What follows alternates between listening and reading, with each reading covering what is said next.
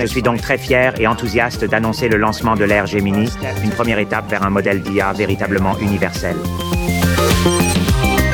Bonjour, bienvenue à l'écoute de Monde Numérique, l'émission 100% tech, chaque samedi sur toutes les plateformes de podcast. Google dévoile Gemini, sa super IA censée écraser ChatGPT, une nouvelle étape dans la grande bataille des intelligences artificielles. C'est l'innovation de la semaine, on débriefe le sujet avec Bruno Guglielminetti. Propos d'IA, on va s'intéresser au règlement européen AI Act. Il arrive, mais attention, accouchement dans la douleur. Les ados de plus en plus victimes de l'intelligence artificielle avec les deepfakes sexuels. Pendant ce temps, l'intelligence artificielle, la bonne, s'installe à l'école, en tout cas promesse de Gabriel Attal. Et puis Tesla qui livre ses premiers euh, Cybertrucks, des véhicules électriques vraiment pas comme les autres. Ça, c'est l'actu de la semaine. Les interviews de la semaine, nous irons en Ukraine à la rencontre de l'entreprise Setup qui rêve de concurrencer l'App Store d'Apple sur l'iPhone. Vous découvrirez une nouvelle marque française de high-tech, WeFit, qui propose notamment des montres connectées bon marché. Et puis, avec EDF, on va s'intéresser aux batteries solides, peut-être l'avenir de l'électromobilité. On verra ça en détail. Bienvenue dans Monde Numérique, l'hebdo du 9 décembre 2023. Monde Numérique, Jérôme Colombin. Ravi de vous retrouver, comme chaque samedi, pour Monde Numérique, l'hebdo, le meilleur de la tech. 50 minutes de news et d'interviews tous les week-ends. Et puis Monde Numérique, c'est aussi du lundi au mercredi des interviews long format, le jeudi l'édito de la semaine. Abonnez-vous au podcast sur toutes les plateformes, donc celle de votre choix, également sur YouTube. Et vous pouvez même écouter ce podcast sur les assistants vocaux. Par ailleurs, Monde Numérique, c'est aussi une newsletter. Chaque samedi, l'essentiel de la tech dans votre boîte mail et des interviews express de personnalités. Il suffit de s'abonner à la newsletter en allant sur le site mondenumérique.info ou bien sur la plateforme kessel.media. Voilà, vous savez tout, c'est parti pour l'actu. L'actu de la semaine. L'actu de la semaine avec Lisa de Bernard. Salut Lisa. Salut Jérôme. Et on commence avec le gros dossier de la semaine ce IA Act ou AI Act, on ne sait pas trop comment le prononcer, bref, le projet de législation de l'Union européenne sur l'intelligence artificielle, comme son nom l'indique. Les discussions ont donc démarré cette semaine, c'est un moment un peu historique, mais le dossier peine à avancer. C'est la faute aux nombreuses divergences de points de vue entre les différents États. Hein. Exactement, du matin au soir et même en pleine nuit sur un, deux, puis finalement trois jours entrecoupés de pauses, avec d'un côté les partisans de la souplesse et de l'autre euh, ceux d'un cadre contraignant. Les débats font rage dans les salons de la Commission européenne pour valider la naissance de l'IA Act, un projet euh, pourtant euh, validé cet été par le Parlement européen, une validation qui laissait peut-être à penser que réguler serait chose simple et que tout cela se ferait rapidement, mais non, le sujet est épineux et les axes nombreux. Il faut euh, d'un côté laisser l'espace nécessaire aux entreprises pour développer euh, une IA européenne qui puisse faire face à la concurrence. Cela passe euh, par définir les budgets à allouer à ces technologies, mais aussi les moyens humains et techniques, tandis que de l'autre, il faut poser des garde-fous pour garantir la sécurité et la fiabilité de ces outils. Et c'est justement sur cette recherche de l'équilibre que les différents partis s'écharpent, Jérôme. Une proposition, par exemple, du trio France, Allemagne, Italie, selon laquelle les créateurs de modèles d'IA générative devraient s'autoréguler a fait euh, l'objet euh, de discorde. Idem pour la surveillance euh, biométrique que les États soutiennent pour la sécurité nationale, la défense et les objectifs militaires, mais qui rebutent les législateurs. Mais il y a quand même certains points sur lesquels tout le monde a réussi à s'entendre. Hein. Oui, euh, par exemple, sur les IA génératives comme ChatGPT, chacun s'accorde à suivre la recommandation, pour ne pas dire la condition posée euh, par le Parlement européen, qui exige de la transparence sur ces outils, c'est-à-dire par exemple indiquer quand une image ou un texte a été euh, généré par l'IA, ou encore faire en sorte que ces intelligences artificielles ne soient pas en mesure de créer du contenu jugé illégal. Il y a également la question des droits d'auteur qui a été abordée, puisque les IA ne pourront pas publier de résumé d'un texte protégé, même si celui-ci a été utilisé pour former l'IA en question. En revanche, concernant les logiciels en licence libre et open source, ils pourraient potentiellement être exempts d'une réglementation aussi stricte, dans la limite bien entendu de leurs usages, qui ne doivent pas contrevenir à la loi ou représenter un danger. Enfin, c'est en tout cas ce que laisse entrevoir une proposition de compromis à laquelle l'agence de presse Reuters a eu accès. Enfin, on peut dire que euh, l'objectif de ces négociations euh, houleuses, eh bien, c'est euh, le vote au printemps avant les élections parlementaires de juin qui forcerait les législateurs à une pause parlementaire. Une pause vue d'un mauvais œil car elle risquerait de faire perdre à l'UE sa place de pionnière dans la réglementation sur l'IA. L'intelligence artificielle encore et toujours, euh, avec son lot de dérives. Et Lisa, il y a une, drôle d'affaire, enfin une tendance, un phénomène qui est en train de, de se faire jour en ce moment, un phénomène pas très gai qui euh, touche particulièrement les adolescents. Et oui, c'est le boom des photos pornographiques générées euh, par IA avec une hausse de 470% des signalements liés à l'utilisation euh, d'images de ce type pour extorquer de l'argent à des mineurs. 470%, Jérôme, c'est l'équivalent de 1174 signalements faits à l'Office des mineurs en 2022 contre 5549 en 2023. Alors tout en gardant en tête que ces données euh, concernent l'ensemble des signalements liés à de l'extorsion basée sur des images à caractère sexuel, c'est-à-dire sans que l'on puisse déterminer quelle part est associée à l'IA ou non. Toujours est-il que cette augmentation euh, coïncide avec l'arrivée de l'IA générative qui a fait fleurir sur le net des images à caractère pornographique créées de toutes pièces auxquelles sont intégrés des visages de personnes qui sont-elles bien réelles. Une pratique qui, selon euh, l'Office des mineurs, s'avère redoutable puisque les personnes victimes de ce type de supercherie mettent en moyenne seulement 35 minutes à régler la somme demandée par les escrocs, sans doute euh, par peur des répercussions, même si ces images sont fabriquées de toutes pièces. Mais c'est fou ça, parce qu'effectivement, même si ces images sont fausses, eh bien la peur euh, d'une mauvaise réputation euh, pousse les gens à, payer. Et euh, je pense que vraiment, si, si, pour ceux qui nous écoutent et qui ont des enfants, notamment des adolescents, il faut les mettre en garde hein, contre ce phénomène qui est assez inquiétant. Et on reste sur l'intelligence artificielle, mais cette fois au service du bien, si on peut dire, puisque euh, le gouvernement français entend déployer une application boostée à l'IA pour aider les élèves, les élèves des secondes à améliorer leurs résultats en français et en mathématiques. Ça a été annoncé euh, cette semaine par le ministre de l'Éducation qui, a fait sa grande rentrée. Hein. Et ça tombe bien, Jérôme, puisque les résultats du fameux euh, classement PISA, le programme pour le suivi des acquis des élèves de l'OCDE, sont tombés cette semaine et les résultats de la France sont parmi les plus bas mesurés pour ce test qui mesure tous les trois ans les compétences des élèves de 15 ans, alors qui atteignent cette année la 26e place pour les mathématiques, mais également pour les sciences et la 28e pour la compréhension de l'écrit. Ainsi, ouais, c'est pas joli, joli. Ah non, c'est loin d'être beau et c'est inquiétant, mais bon, le, le, plan de Gabriel Attal va peut-être changer les choses. Hein. C'est un plan euh, pour euh, provoquer un choc des savoirs et il est le bienvenu après cette annonce. Et les choses devraient se mettre en place assez rapidement, hein, puisque dès la prochaine rentrée scolaire, quelques 200 000 élèves pourront compter sur une application, euh, sur une application de soutien scolaire basée sur l'IA, baptisée MIA Seconde. Les classes restantes, quant à elles, devront attendre septembre 2024 pour y avoir accès. Alors, dans le détail comment va fonctionner cette application? De quoi s'agit-il? Eh bien déjà, ce qu'il faut savoir, c'est qu'elle euh, va dans un premier temps se concentrer uniquement sur les mathématiques et le français. Ensuite, il faut savoir qu'il existera quatre modes d'utilisation. Le solo, qui consistera euh, à offrir un parcours ultra personnalisé à l'élève grâce à l'IA. Le mode duo, qui, qui favorisera lui le travail en binôme. Et enfin, les modes playlist et atelier, qui permettront aux professeurs de sélectionner des tâches à accomplir en classe ou à distance. On retrouvera également une interface de guide vidéo et des exercices en autocorrection. L'objectif reste de cibler les points faibles et les points forts des élèves de sorte que les enseignants puissent ensuite adapter leurs cours avec en plus une facilité à suivre individuellement les étudiants. Il faut noter euh, donc que l'application euh, sera gratuite, souveraine et disponible sur Google Play et l'App Store pour les smartphones fonctionnant sous Android dès la version 4.4 et iOS à partir de la version 9.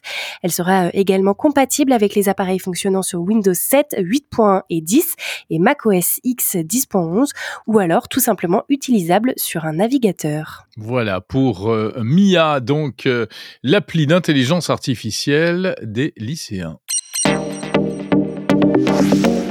Et on va terminer par euh, un petit coup d'œil sur un véhicule pas comme les autres. Après quatre ans d'attente, il est enfin sorti.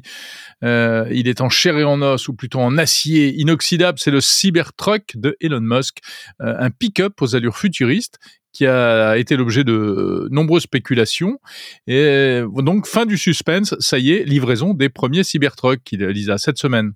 Oui, et il était temps, hein, puisque le Cybertruck, véhicule des plus intrigants, a enregistré plus de 2 millions de précommandes dans le monde, grâce à un acompte de 100 dollars ou 100 euros remboursables.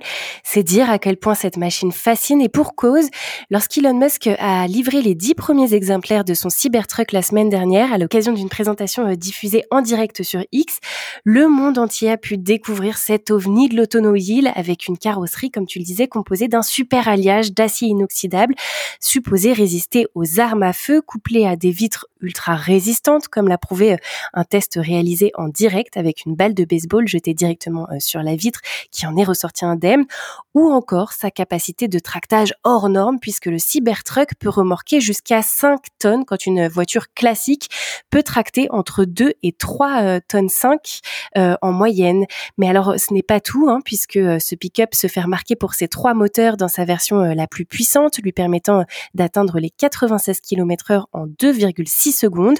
D'ailleurs, pour l'anecdote, euh, Tesla ne s'est pas privé de tacler la concurrence puisque euh, dans une vidéo euh, diffusée par la marque, on assiste à la défaite d'une Porsche 911 dernière génération lors d'une course sur départ arrêté, le tout face à un Cybertruck qui lui-même remorque une 911.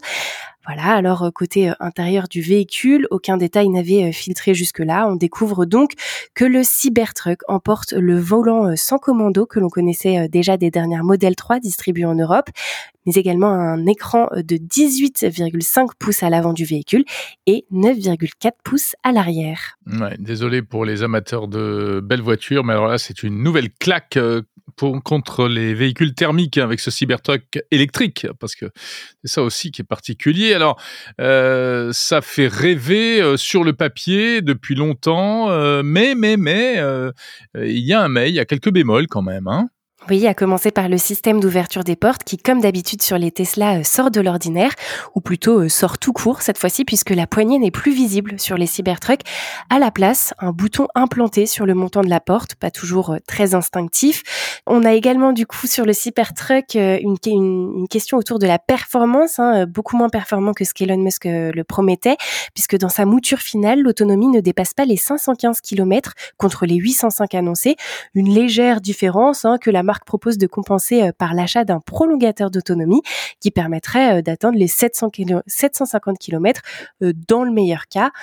Enfin, le prix, c'est le point noir de cette présentation puisque euh, les tarifs affichent une hausse de plus de 50% en comparaison de ce qui avait été annoncé en 2019. Il faudra donc débourser 60 990 dollars pour l'entrée de gamme et 99 990 dollars pour la version 3 moteurs. Eh oui, ça se paye, trois moteurs sur une voiture, même en électrique. La démesure américaine en matière d'automobile, eh bien, est fidèle à elle-même. Merci beaucoup, Lisa de Bernard, pour ce round-up de l'actu de la semaine. Je te propose sans surprise qu'on se retrouve la semaine prochaine. À la semaine prochaine. L'innovation de la semaine. L'innovation de la semaine est signée Google. C'est encore Google qui fait l'actu. Il s'agit donc de cette nouvelle intelligence artificielle baptisée Gemini. Elle a été présentée cette semaine. Alors, elle avait été déjà annoncée euh, au cours de la Google I.O. Euh, il y a quelques mois. Mais cette fois, elle est dévoilée un peu plus en détail, notamment dans une vidéo qui est absolument bluffante. Gemini, qu'est-ce que c'est? Eh bien, c'est, selon Google, le nouveau concurrent de ChatGPT qui s'annonce surpuissant. Il peut faire des choses que désormais on, connaît déjà, hein. créer du contenu écrit, reformuler des idées, rédiger une transcription euh, d'une euh, réunion, y compris dans une autre langue, faire des synthèses, mais aussi reconnaître des images. Par exemple, euh, savoir qu'un jouet est un jouet et pas un véritable petit canard, comme c'est montré sur la vidéo. Il peut même comprendre lorsque l'on simule des formes avec ses doigts. Et il peut même jouer au bonto et en plus il gagne car il a une particularité, il est complètement multimodal, c'est-à-dire capable de traiter à la fois du texte mais aussi des sons et des images lorsqu'il est connecté à une webcam et à un micro. Ainsi, il peut converser avec l'être humain, extrait de la vidéo de promotion de Google. Here we go. Tell me what you see. I see you placing a piece of paper on the table. I see a squiggly line. What about now? The contour lines are smooth. Voilà, donc l'IA converse véritablement avec l'utilisateur. Elle est capable de reconnaître le dessin qu'on est en train de faire, etc. Hmm. Bien sûr, il faut se méfier car c'est une vidéo de promotion. Euh, rien ne dit que la réalité ressemblera vraiment à ça. On a déjà eu des surprises dans le passé. En tout cas, quand même, euh, sur l'ambition de Google dans ce domaine, euh, écoutez ce qu'en disent deux membres de la compagnie DeepMind qui a mis au point euh, ce système. Denis Hassabis, CEO, et Jeff Dean, le directeur de la recherche scientifique, euh, qui interviennent également dans une vidéo de présentation. Dans notre société, les êtres humains ont cinq sens, et le monde que nous avons construit ainsi que les médias que nous consommons s'appuient sur ces différentes modalités. Je suis donc très fier et enthousiaste d'annoncer le lancement de l'ère Gemini, une première étape vers un modèle d'IA véritablement universel. L'approche Gemini de la multimodalité représente tout ce que l'on souhaite qu'un système d'intelligence artificielle soit capable de faire. Et ce sont des capacités qui n'ont jamais vraiment existé dans les ordinateurs auparavant. Et doublage assuré par une IA, justement, mais pas celle de Google.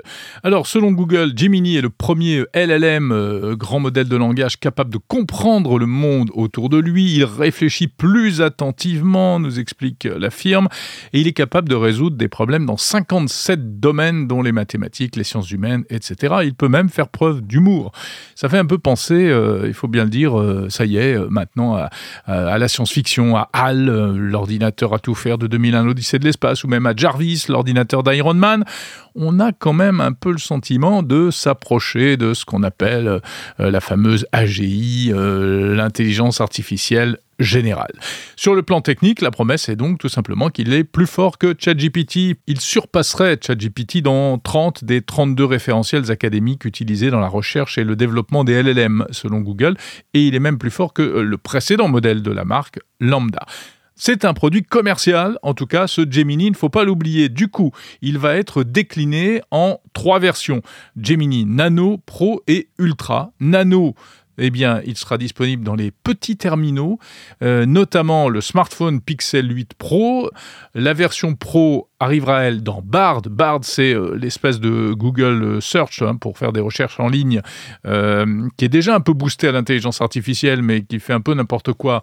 Il arrivera donc dans Bard à partir du 13 novembre, mais en anglais seulement. Et oui, de toute façon, ce Gemini, on n'est pas prêt de le voir arriver en Europe, euh, ni même au Royaume-Uni, ni au Canada. Et puis enfin, la version la plus spectaculaire, celle qui est un peu présentée dans la vidéo en question, c'est la version Ultra. Elle est promise pour 2024 dans Bard. C'est la version la plus puissante et donc bah, potentiellement la plus dangereuse. Et Google explique d'ailleurs avoir encore des corrections à faire. On a surtout hâte de voir si euh, n'aurait pas lui aussi un peu des propensions à l'hallucination, hein, qui est vraiment le problème sur euh, ces modèles d'intelligence artificielle générative. Voilà pour la promesse, hein, mais bon, encore une fois, il faut se méfier des, promesses. hein. On se souvient notamment du, lancement raté de Bard. En fait, il y avait eu euh, un peu des démonstrations euh, complètement à côté de la plaque, mais on attend quand même la suite. On a et euh, de voir ce que va nous réserver véritablement ce Gemini. Voilà, tout de suite, direction Montréal pour euh, le débrief transatlantique et mon petit doigt me dit qu'on va encore parler de Gemini. Le débrief transatlantique. Jérôme Colombin, bonjour. Bonjour, Bruno Guglielminetti. Eh, Jérôme, très heureux de t'entendre. Tes auditeurs viennent d'en entendre parler de ce fameux Gemini, l'intelligence artificielle euh, de Google. Euh, comment tu vois ça, toi? Bah, écoute, ce qui m'a le plus marqué quand on regarde la vidéo, vraiment, c'est que on franchit un cap parce qu'on voit que ce truc-là est capable de euh, presque d'abstraction. Enfin, il fait euh, le pont entre le concret et l'abstrait. C'est-à-dire, tu lui montres un post-it, il voit que c'est un post-it, mais tu dessines un canard dessus, il, il voit que c'est un canard. On, on est passé dans une dimension comme ça euh, où il flotte entre l'abstrait, le concret, le réel, l'irréel, etc. Oui, mais ça, c'est un peu Hollywood, hein, parce que j'imagine qu'il y a du sûr, montage bien là-dedans. Mais j'a- j'aime bien te voir comme ça. On est d'accord. charmé devant une chose ah, comme mais ça. Moi, je suis très enthousiaste. non, je le sais, mais moi, je vais être un peu pisse-vinaigre là-dedans. Parce que, tu sais, la, la, la reconnaissance de l'image ou l'analyse de l'image, je trouve ça bien, puis ça paraît bien. Sauf que je te rappelle mm. que ChatGPT, depuis quelques mois, si tu l'as en, en, version mobile, tu lui montres ton frigo et il est capable de dire ce que tu pourrais faire avec les aliments qui sont dans ton frigo. Évidemment, s'ils sont pas dans des, euh, dans des, des contenants fermés qui peut les voir, là. Mais quand même, la reconnaissance, elle est là. Moi, ce que je trouve le plus bluffant dans cette offre, et ça s'en vient, c'est le Pixel 8, où il y aura une, version embarquée sur le processeur du, du, téléphone de Google, le nouveau Pixel 8. C'est drôle parce qu'en conférence, je le disais, c'est la prochaine étape, c'est d'avoir l'intelligence artificielle embarquée sur un téléphone. Donc, en, en, complète autonomie, que vous soyez branché ou pas, cela, on avance à quelque chose d'intéressant. C'est vrai, puisque euh, apparemment, il n'aura même pas besoin de connexion Internet. Hein. Euh, mais euh, Google avait déjà amorcé la pompe avec des, si je puis dire, avec des outils, notamment le, le système de transcription qui est capable d'écouter une conversation et puis de la retranscrire par écrit immédiatement et même de la traduire immédiatement. Et ça, ça se faisait en local dans le téléphone sans avoir besoin d'accéder au cloud. Mais je dis pas qu'il fait des choses que ChatGPT ne faisait pas, et notamment la reconnaissance de l'image. Seulement, bon, la promesse, c'est qu'il serait un cran au-dessus. Et on peut penser, la petite différence que je vois, c'est que euh, ChatGPT plus DALI plus, c'est une agrégation de différentes briques. Là, Google a l'air de dire que eux, c'est un, c'est un vrai système multimodal, c'est-à-dire que euh, globalement, il a été conçu, il est, euh, on va dire, multimodal by design, si, si, si, si, la promesse est tenue. Ben, puis, tu vois, c'est amusant parce que ça sort D'ailleurs, 24 heures avant, toutes les agences de presse disaient que la présentation avait été repoussée. Et c'est pour ça que ça a surpris énormément de gens dans le métier, parce que nous, euh, écoute, quelques heures avant, je reprenais encore une dépêche qui disait que, ben non, euh, il y avait encore un souci, alors euh, ils allaient repousser d'une semaine, puis bang, deux, trois heures après, la présentation était sortie. mais ça, ça arrive environ la même semaine où Microsoft nous balance son nouveau copilote version plus plus multimodal sur mm-hmm. Windows 11 alors, j'avoue que là, euh, je sais pas ce qu'OpenAI Open va faire, parce que là, la cavalerie est partie pour Microsoft et pour Google dans un sens, et, le grand absent, c'est Apple, qui est pas encore là. Ah, c'est complètement Apple. Apple, on se demande ce qu'ils font. Apparemment, ils ont des, ils ont, ils sont pas au courant qu'il se passe des choses. Euh, non, mais après, c'est la, la, philosophie d'Apple. Apple va pas lancer des trucs comme ça pour faire du buzz. Euh, ils ne lanceront une solution que quand elle sera euh, parfaitement maîtrisée, mais et là, ça fera le buzz. Pas le truc et là ça fera le buzz. Euh, mais ce qui est certain, c'est que on, tu le disais, il y a une, il y a une compétition qui est, enfin cette année 2023 a été incroyable. Ça a été vraiment l'année de l'IA euh, générative. Euh, et puis il va y avoir GPT 5 derrière, donc la course est partie. Euh, voilà, c'est cette compétition aussi qui est phénoménale. Et alors ce qui est amusant, c'est que pendant qu'il se passe ça sur ton continent là-bas en Amérique, oh, même très occupé, hein. bah nous pendant ce temps-là, on réglemente, hein, voilà, ça y est. mais Jérôme, c'est toi qui il nous a déjà dit que, que c'était bien. On inventé aux États-Unis, on fabriquait en Chine et on régulait en Europe. Exactement, oui, puisque nous, cette semaine, ben voilà, on a mis au point notre AI Act, euh, la grande loi européenne sur l'IA, et c'est, c'est pas facile d'ailleurs, c'est dans la douleur, puisqu'apparemment, euh, les pays n'arrivent pas à se mettre d'accord. As-tu l'impression que ça va mettre des bâtons dans les roues, ça, pour le développement de l'IA chez vous? Alors, ben, c'est, c'est, tout l'enjeu, parce qu'en fait, l'idée, c'est d'arriver à faire un texte pour euh, éviter les catastrophes liées à l'IA, et en même temps, sans brider l'innovation, il y a du lobbying de tous les côtés, notamment l'ancien ministre Cédric O. Ah ouais? Ancien secrétaire d'État au numérique, qui maintenant est conseiller euh, notamment de, la société Mistral, euh, start-up spécialisée dans l'IA, et qui apparemment aurait fait beaucoup de forcing pour euh, réorienter la négociation et réorienter la réglementation européenne pour éviter d'en faire un truc trop fermé qui risque de brider l'IA. Et moi, j'en avais discuté avec Cédrico, bah, pas plus tard que l'été dernier, où il m'expliquait en long, en large et en travers les inquiétudes qu'il avait par rapport à des textes qui seraient trop fermés, avec des lois qui essaierait d'imaginer tous les effets euh, secondaires et les effets néfastes euh, de l'intelligence artificielle, y compris, euh, par exemple, si c'est une startup qui met au point un modèle d'IA et puis ce sont d'autres qui les utilisent parce que c'est de l'open Oui. source, qui va être responsable et est-ce qu'on va sanctionner le, le point de départ? Voilà, c'est compliqué. hein. Ouais. Puis tu parles d'open source, il y a eu aussi euh, cette, cette annonce cette semaine de l'alliance AI qui a été créée avec IBM, Meta et la NASA, le CERN en Suisse. Euh, c'est pas rien. Ça, et ça, je trouve que c'est une bonne nouvelle de voir qu'il y a des gens qui sont encore, euh, ben, évidemment, c'est des grosses entreprises là, mais bon, euh, qui sont euh, intéressés à pousser l'ouverture des, des technologies, des protocoles pour s'assurer que tout le monde puisse embarquer et que ça ne soit pas réservé qu'aux grands joueurs à l'heure actuelle. Ça, c'est une bonne nouvelle. Bah, c'est une bonne nouvelle si euh, il n'y a pas de raison cachée euh, et de mauvaises Oh. raisons cachées derrière ça. euh. Tu crois?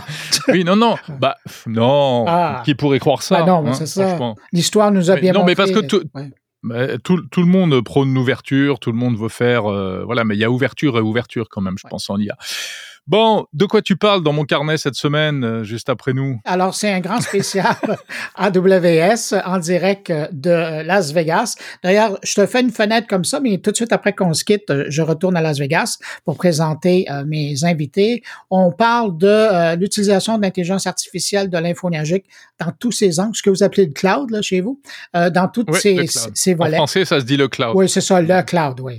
Pourquoi le pas cloud, la cloud, tant qu'à faire? Ça fait très Non, américain. non, non, non, Ok. parce que c'est le nuage, donc c'est comme ça.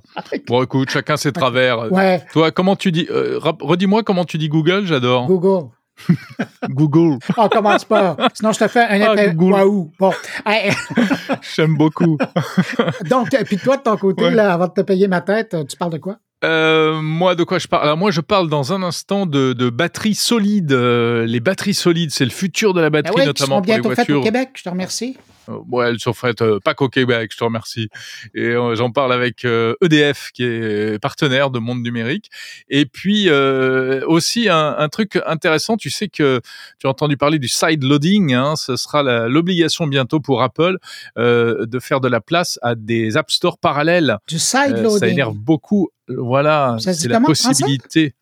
Euh, le, le, je sais pas, le, le téléchargement à Ah, côté, un d'accord. truc Ouais, comme ouais, ça. Ah, ça vous, c'est vous, vous allez nous le traduire ça bientôt là, Ouais, vous les Québécois.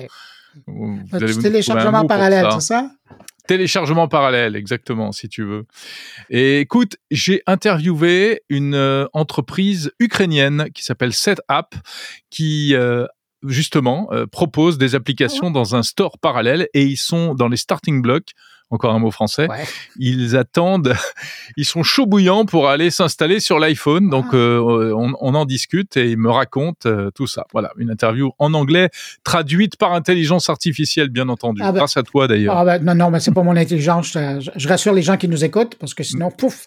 Euh, mais euh, tu vois, ça, je trouve ça intéressant. Ça, ça fait partie des choses que j'aimerais bien qu'on importe de l'Europe. C'est-à-dire, vous avez réussi à faire plier le géant Apple. Ouais. Et moi, j'aimerais ça, qu'on ait accès à des, euh, des vendeurs tiers, des boutiques tiers, euh, tierces. Mais écoute, sur, euh, ben, ça viendra peut-être. On va, on va euh, d'abord on, on finit Ouais. de peaufiner nos règlements, puis après on les exportera. On vous les, on, on vous les packagera, on vous les exportera.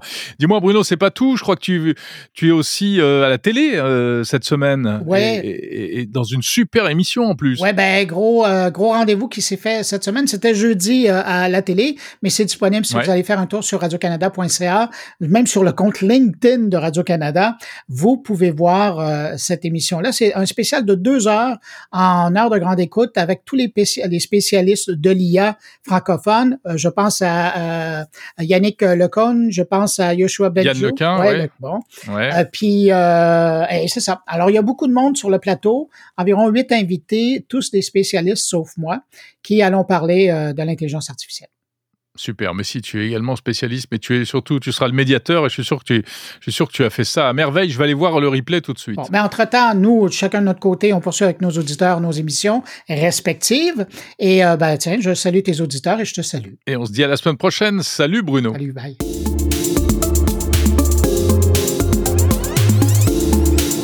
Monde numérique, le meilleur de la tech.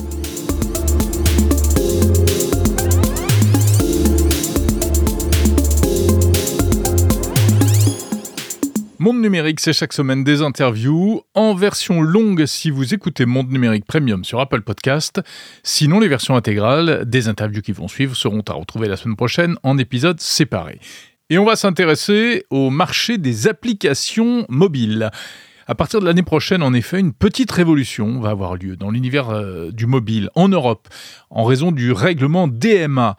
Euh, la forteresse Apple, notamment, euh, devrait être obligée de s'entr'ouvrir et d'accepter euh, le téléchargement d'applications mobiles via des magasins d'applications concurrents de l'App Store, celui de la marque à la pomme. C'est une vraie petite révolution. Et donc, j'ai contacté une plateforme qui s'appelle SetApp, qui propose déjà des applications sur abonnement et qui attend avec impatience de pouvoir s'installer sur l'iPhone. Leur stratégie est intéressante à découvrir. SetApp appartient à la société ukrainienne MacPo. Euh, l'un des responsables a bien voulu répondre à mes questions en toute franchise. Si vous êtes éditeur d'applications mobiles, ça va vous intéresser, mais si vous êtes juste utilisateur, ça devrait également vous intéresser. À noter que cette interview a été faite en anglais, mais elle a été doublée par intelligence artificielle avec du clonage vocal grâce à la plateforme Spark. Euh, ce qui d'ailleurs est intéressant parce que c'est pas parfait. Vous allez voir, ça dérape un petit peu quelquefois. Il mélange les accents, c'est amusant, mais le résultat est quand même assez bluffant. Bonjour Nicolas Savine. Uh, hi Jérôme. Bonjour Jérôme. Vous êtes responsable produit principal de Setup, euh, basé en Ukraine. Pouvez-vous nous présenter euh, tout d'abord Setup? Qu'est-ce que c'est exactement et que proposez-vous? Yeah, of course. Uh, Setup, oui, uh, bien sûr. Setup, c'est la première plateforme par abonnement offrant une collection créée pour Mac, iOS et Web Apps. Setup a été lancé en interne au cours de l'été 2017 par l'entreprise MacPow et n'a cessé de croître depuis. Au départ, il s'agissait uniquement d'applications Mac, puis nous nous sommes étendus au web et ensuite à iOS. Mais pour iOS, seulement dans une certaine mesure en fonction de ce qui est autorisé par les règles d'Apple. Alors on peut déjà euh, utiliser des applications euh, via cette app sur iPhone hein, aujourd'hui, mais on va dire que c'est un peu compliqué puisque vous n'avez pas le droit d'ouvrir votre propre App Store. Donc euh, quelles sont les formules et combien ça coûte? Vous pouvez nous en dire plus? Oui, bien sûr, volontiers. L'utilisateur paie donc un abonnement unique. Nous avons plusieurs plans différents. Le prix commence à 9,99 et va jusqu'à 14,99 en fonction du nombre d'appareils que vous souhaitez avoir. Si vous n'en avez besoin que pour un Mac, c'est à partir d'un plan de base. Et sur notre plan Power User pour 15 dollars, vous pouvez avoir jusqu'à 4 Macs plus iOS et il comprend un peu plus de 240 applications. Euh, comme je l'ai mentionné, euh, la plupart d'entre elles sont pour Mac, mais nous avons aussi euh, des applications purement web et probablement une douzaine, peut-être un peu plus, d'applications iOS. Et en plus de cela, depuis notre dernière inclusion, nous avons une collection d'applications basées sur l'IA et vous pouvez avoir votre accès à des choses comme GPT, Eve ou d'autres modèles inclus dans l'abonnement. À partir d'ici, pour écouter l'interview intégrale de cette app, je vous invite à souscrire à l'option premium de Monde Numérique sur Apple Podcast. Donc du côté des utilisateurs, c'est un peu comme Spotify. Euh, si on arrête de payer l'abonnement, on perd euh, les applications dont on n'est pas propriétaire. Hein. Oui, oui, c'est vrai. Mais en même temps, pourquoi le feriez-vous? Je veux dire, si vous partez en vacances ou autre, vous pouvez interrompre l'abonnement, ce n'est pas un problème. Mais non, vous n'êtes pas propriétaire des applications. Je ne peux pas vous dire le pourcentage exact, mais une bonne partie de nos applications sont basées sur des abonnements. C'est donc vrai pour elles, même si vous les utilisez directement et les licences à vie sont vraies, elles existent. Mais encore une fois, vous avez toujours cette situation où si vous voulez obtenir des mises à jour, comme pour la plupart d'entre eux, euh, vous êtes en quelque sorte encouragé à acheter une nouvelle licence tous les deux ans. Nous savons comment fonctionne le système d'exploitation Mac. Si vous commencez à acheter des mises à jour à un moment donné, il est probable qu'il ne fonctionnera plus pour vous. Donc avec oui. Juste avec cette app, vous, si vous pouvez accompagner, je suis sûr que vous recevrez toujours une mise à jour et que vous n'aurez pas à vous inquiéter et à vous souvenir de ce qui se passe. Nous prendrons en charge les mises à jour des utilisateurs et une brève description de ce qui a changé. Donc, à partir de l'année prochaine, euh, en vertu du DMA, hein, le règlement européen, vous allez pouvoir arriver officiellement sur l'iPhone d'Apple. C'est ce qu'on appelle le side loading. Euh, Est-ce que vous pensez y aller? Absolument. C'était probablement la fonction la plus demandée dès le premier jour. Avoir une application autonome avec notre collection. Nous n'avons pas encore tous les détails pour l'instant. Nous savons donc que cela va se produire, mais comment exactement et quelles seront les nouvelles directives ou les nouvelles règles? Quelle technologie Apple utilisera-t-elle pour nous permettre de le faire? Mais nous sommes extrêmement intéressés et nous avons construit quelques prototypes en interne. Nous attendons donc les détails et vous pouvez être sûr que nous serons là. Et est-ce qu'on peut savoir à quel prix? Nous commencerons probablement avec le même prix que celui que nous avons actuellement. Donc ce n'est pas une promesse, mais notre hypothèse de base est que nous commencerons avec notre forfait de base, qui est de 9,99 dollars. Il comprendra à la fois iOS et Mac. Ensuite, nous devrons voir quelles sont les règles. Y a-t-il un partage des revenus avec Apple? Comment nous pouvons construire cette distribution des revenus? Et en fonction de cela, nous serons plus que disposés à réfléchir à un plan un peu plus léger pour les applications iOS uniquement. Alors, Apple s'est toujours opposé à cela en mettant en avant l'argument de la sécurité, en disant que les applications euh, de l'App Store sont contrôlées et que euh, si on fait autrement, ça présentera un risque pour les utilisateurs. Qu'est-ce que vous répondez à ça? Je peux dire que nous serons encore meilleurs en matière de sécurité parce que notre collection est vraiment créée. Nous n'avons même pas des centaines de milliers et encore moins des millions d'applications. Nous n'en avons que quelques centaines et nous connaissons ces développeurs par leur nom. Nous sommes en contact avec eux et nous changeons leurs commentaires. Bien sûr, notre équipe d'évaluation examine l'application et s'assure qu'il n'y a pas de comportement malveillant. Nous la vérifions à l'aide d'un logiciel anti-malware, mais en même temps, il est très facile pour nous de garder une trace des fournisseurs et de savoir qui est digne de confiance et qui ne l'est pas. Si nous avons un nouveau fournisseur avec lequel nous n'avons jamais traité auparavant, nous serons un peu plus prudents, plus diligents dans les vérifications. Dans d'autres cas, s'il s'agit d'un vendeur de confiance qui est sur le marché depuis des années et qui jouit d'une bonne réputation, nous vérifions toujours l'application, mais nous savons que nous pouvons lui faire confiance plus ou moins par défaut. C'est pourquoi, à cet égard, je suis sûr que nous serons en mesure d'assurer la sécurité parce que nous avons les outils, l'équipe et le processus. En même temps, je dirais que les menaces de sécurité sont apparues avant qu'Apple ne soit sur le marché. Et oui, nous avons des cybermenaces, mais regardons les choses en face.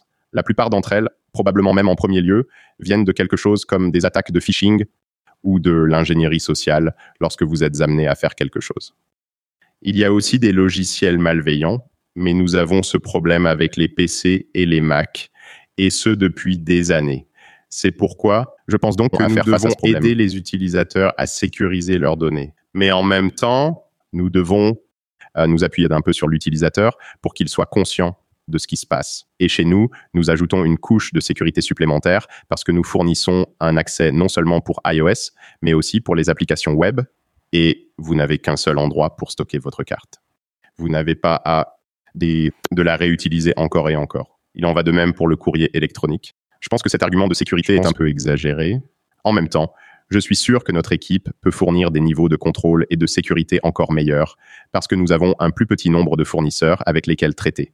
Mais est-ce que par exemple vous seriez prêt à proposer des applications qui ont été refusées par Apple pour des raisons de sécurité, euh, de vie privée, etc. Cela dépend. Je veux dire que nous n'acceptons pas de jeux et nous n'avons jamais eu affaire à quelque chose comme les jeux d'argent ou la crypto, toutes ces choses. Il y a peu de choses qui pourraient être considérées comme un peu plus délicat du point de vue de la sécurité. Pour nous, cela ne devrait donc pas poser de problème. En même temps, si vous prenez quelque chose comme GeForce Now, par exemple, encore une fois, le jeu n'est pas notre créneau, mais je pense que c'est un excellent produit de Nvidia. GeForce Now, qui est l'App Store de Nvidia pour des jeux vidéo. Il a en quelque sorte surpassé l'étude de Google et d'autres concurrents, mais il est banni de l'écosystème Apple. Pourquoi? Parce qu'Apple ne veut pas l'avoir dans le catalogue où il ne contrôle pas la vente réelle d'un jeu. Il s'agit donc d'une décision commerciale. Ce n'est pas une décision de sécurité. Ce n'est pas une décision concernant l'expérience de l'utilisateur. C'est une décision purement commerciale pour Apple. Et je pense que de tels produits méritent d'être représentés. Et pour moi, c'est l'un des cas les plus forts d'expérience de chargement du côté de l'utilisateur que je crois que les utilisateurs devraient avoir le choix. Donc, si nous voyons une application de confiance d'un développeur de confiance et qu'elle est bannie par Apple, nous l'évaluerons en conséquence. Je veux dire que nous n'avons pas de liste restreinte d'applications qui sont interdites et que nous sommes impatients de rejoindre. Euh, c'est un moment remarqué, mais nous examinerons euh, ces demandes sur la base du mérite. S'il s'agit de quelque chose comme euh, GeForce Now, où c'est une excellente application, c'est une excellente expérience pour l'utilisateur, mais qui ne correspond pas au modèle commercial d'Apple, nous serons plus qu'heureux de les ajouter. S'il s'agit de, vous savez, des choses louches, nous ne faisons pas de choses louches chez MacPa. Merci beaucoup, Nicolas Savine, responsable produit en chef chez Setup. Jerome, thank you for having me. It was a pleasure.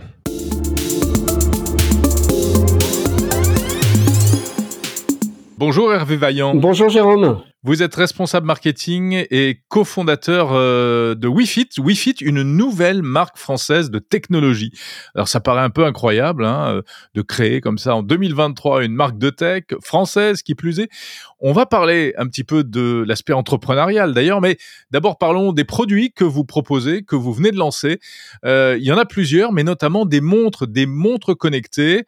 À quoi ressemblent-elles vos montres connectées? Alors nos, montres connectées, euh, je, vais, être totalement transparent, il n'y a rien de plus banal et commun qu'une montre connectée. Aujourd'hui, vous tapez montre connectée euh, sur un site d'e-commerce comme Amazon et vous allez trouver plus de 150 marques. Euh, donc les montres connectées, vous pouvez vous dire tiens encore une énième marque de montres connectées. nous notre volonté mmh. justement c'était d'être véritablement une marque et non pas un importateur exportateur de montres connectées.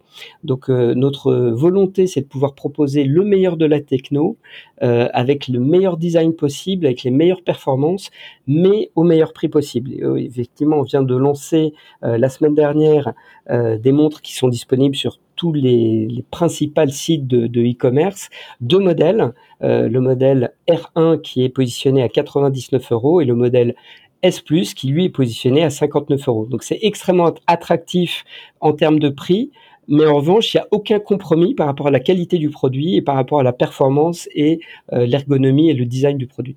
Donc ce sont des montres. Alors il y a un modèle rond, un modèle carré, euh, il y a même une version sport. Euh, ce sont des montres qui fonctionnent sous Android OS, sous, sous Alors ça, fonctionne sous Wear OS et sur iOS. Donc nous notre volonté c'était effectivement de pouvoir proposer des modèles euh, disponibles à l'ensemble des consommateurs français. et aujourd'hui, si j'ai un, un, smartphone mais de première génération Apple, j'ai pas forcément euh, ni les ressources financières disponibles, ni la volonté de m'appeler, de, de m'acheter une Apple Watch. Et du coup, le fait de pouvoir avoir un modèle de monde connecté qui va être compatible avec mon modèle euh, on va dire smartphone Apple, première génération assez accessible en termes de prix, bah, je vais pouvoir effectivement lui apporter un, élément de réponse. Mais Hervé Vaillant, on va pas se mentir, comment est-ce qu'on peut proposer euh, des montres connectées euh, de qualité à moins de 100 euros? C'est possible ça? Alors c'est tout à fait possible, tout comme euh, et, vous le savez, aujourd'hui, les, fondateurs de, Wi-Fi sont des anciens euh, cadres dirigeants de Wico. On est en train de dupliquer exactement le même business model de Wico sur la téléphonie mobile, euh, mais là sur le marché des montres connectées. Donc aujourd'hui, on a des partenaires industriels et financiers chinois qui nous proposent le meilleur de la qualité.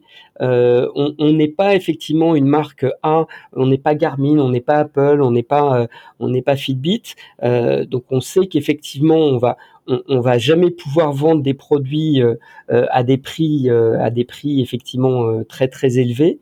En revanche, je vous garantis que la qualité, le design et la performance, elle est véritablement au rendez-vous.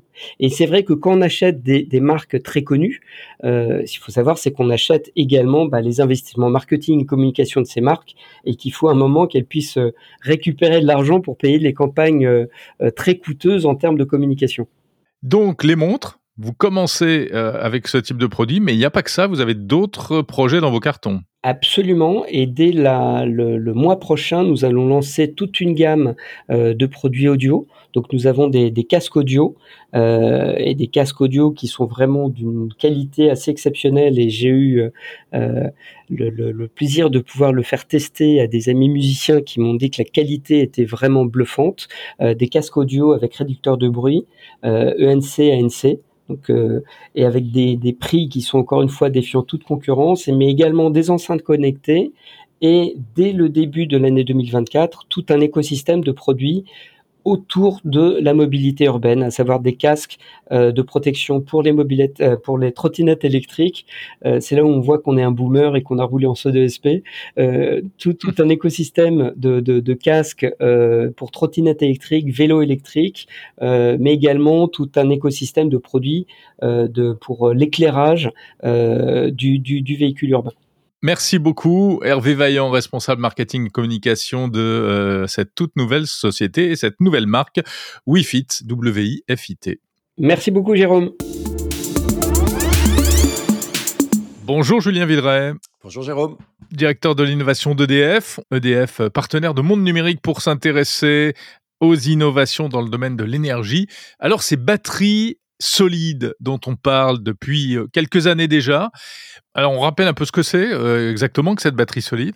Exactement. Bah, en fait, dans une batterie dite lithium-ion, donc les batteries classiques euh, que l'on connaît, bah, c'est les ions hein, qui se déplacent, qui permettent la charge et la décharge, les ions euh, électriques. Il n'y a rien d'autre qui bouge dans la batterie, finalement. Hein. C'est ces ions qui se chargent et se déchargent. Et en l'occurrence, ces ions, ils sont à base de lithium, d'où le lithium-ion. Hein.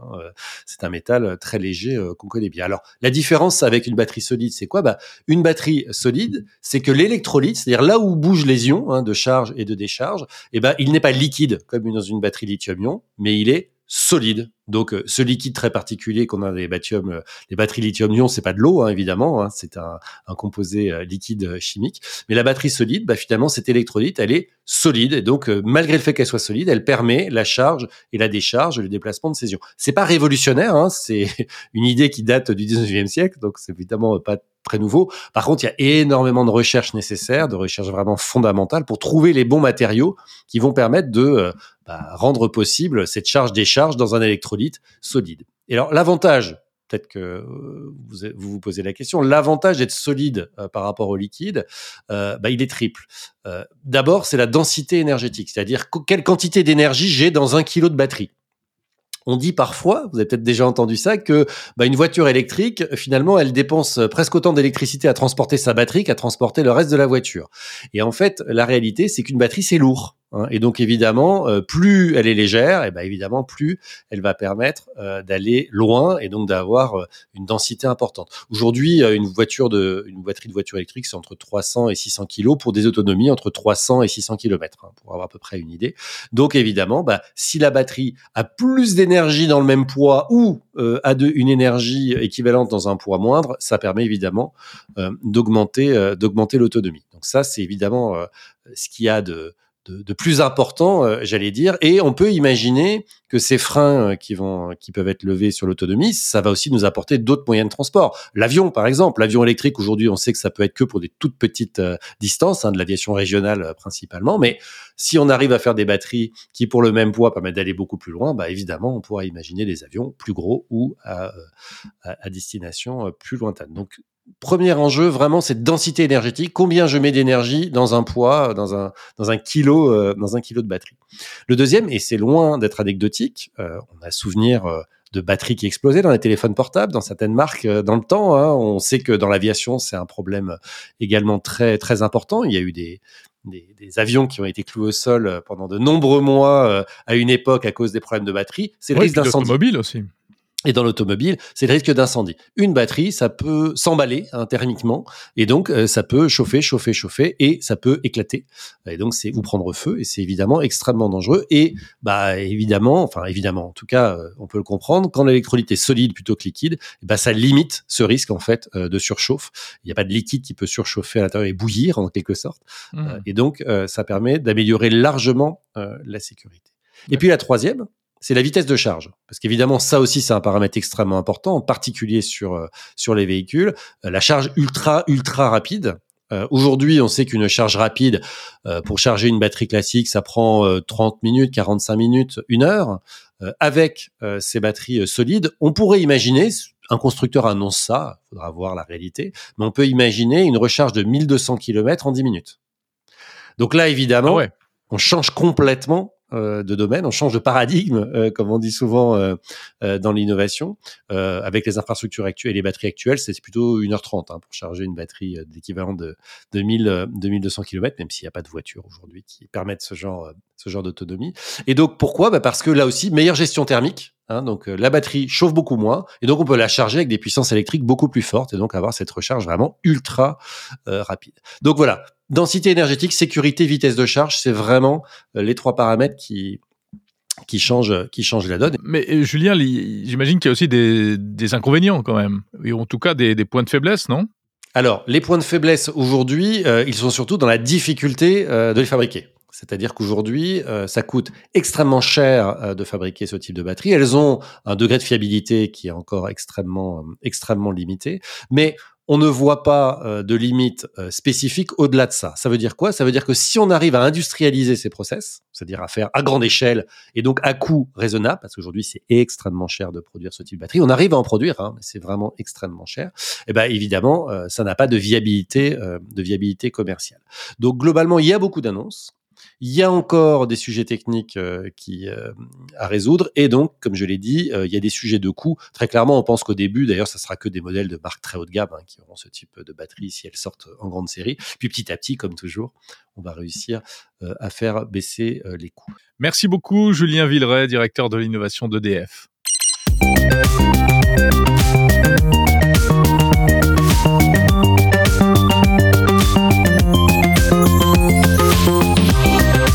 C'est la fin de cet épisode de Monde Numérique, l'hebdo du 9 décembre 2023. Et oui, ça c'est déjà terminé. Merci d'être resté jusqu'au bout. J'étais ravi de passer ce moment avec vous. Un épisode de Monde Numérique concocté avec amour, comme chaque semaine. Je vous donne rendez-vous samedi prochain. D'ici là, ne ratez pas les interviews en version longue si vous n'êtes pas abonné à la version premium. Et puis les actus, les éditos, etc. N'hésitez pas surtout à commenter Monde Numérique sur les plateformes de podcast. Merci. Merci sincèrement pour vos petits messages et vos petites étoiles qui contribuent au référencement de ce podcast qui, malgré tout, est toujours numéro un dans sa catégorie sur Apple Podcast, c'est-à-dire en actualité des technologies. Vous pouvez m'envoyer des messages via les réseaux sociaux, par mail, via le site mondenumérique.info. Et puis profitez-en justement pour vous abonner à la newsletter et pour faire connaître à la fois la newsletter et ce podcast en invitant vos amis à écouter et à s'abonner. Voilà, j'en ai, fini pour ma pub. Je vous souhaite une très bonne semaine pleine de tech. Salut.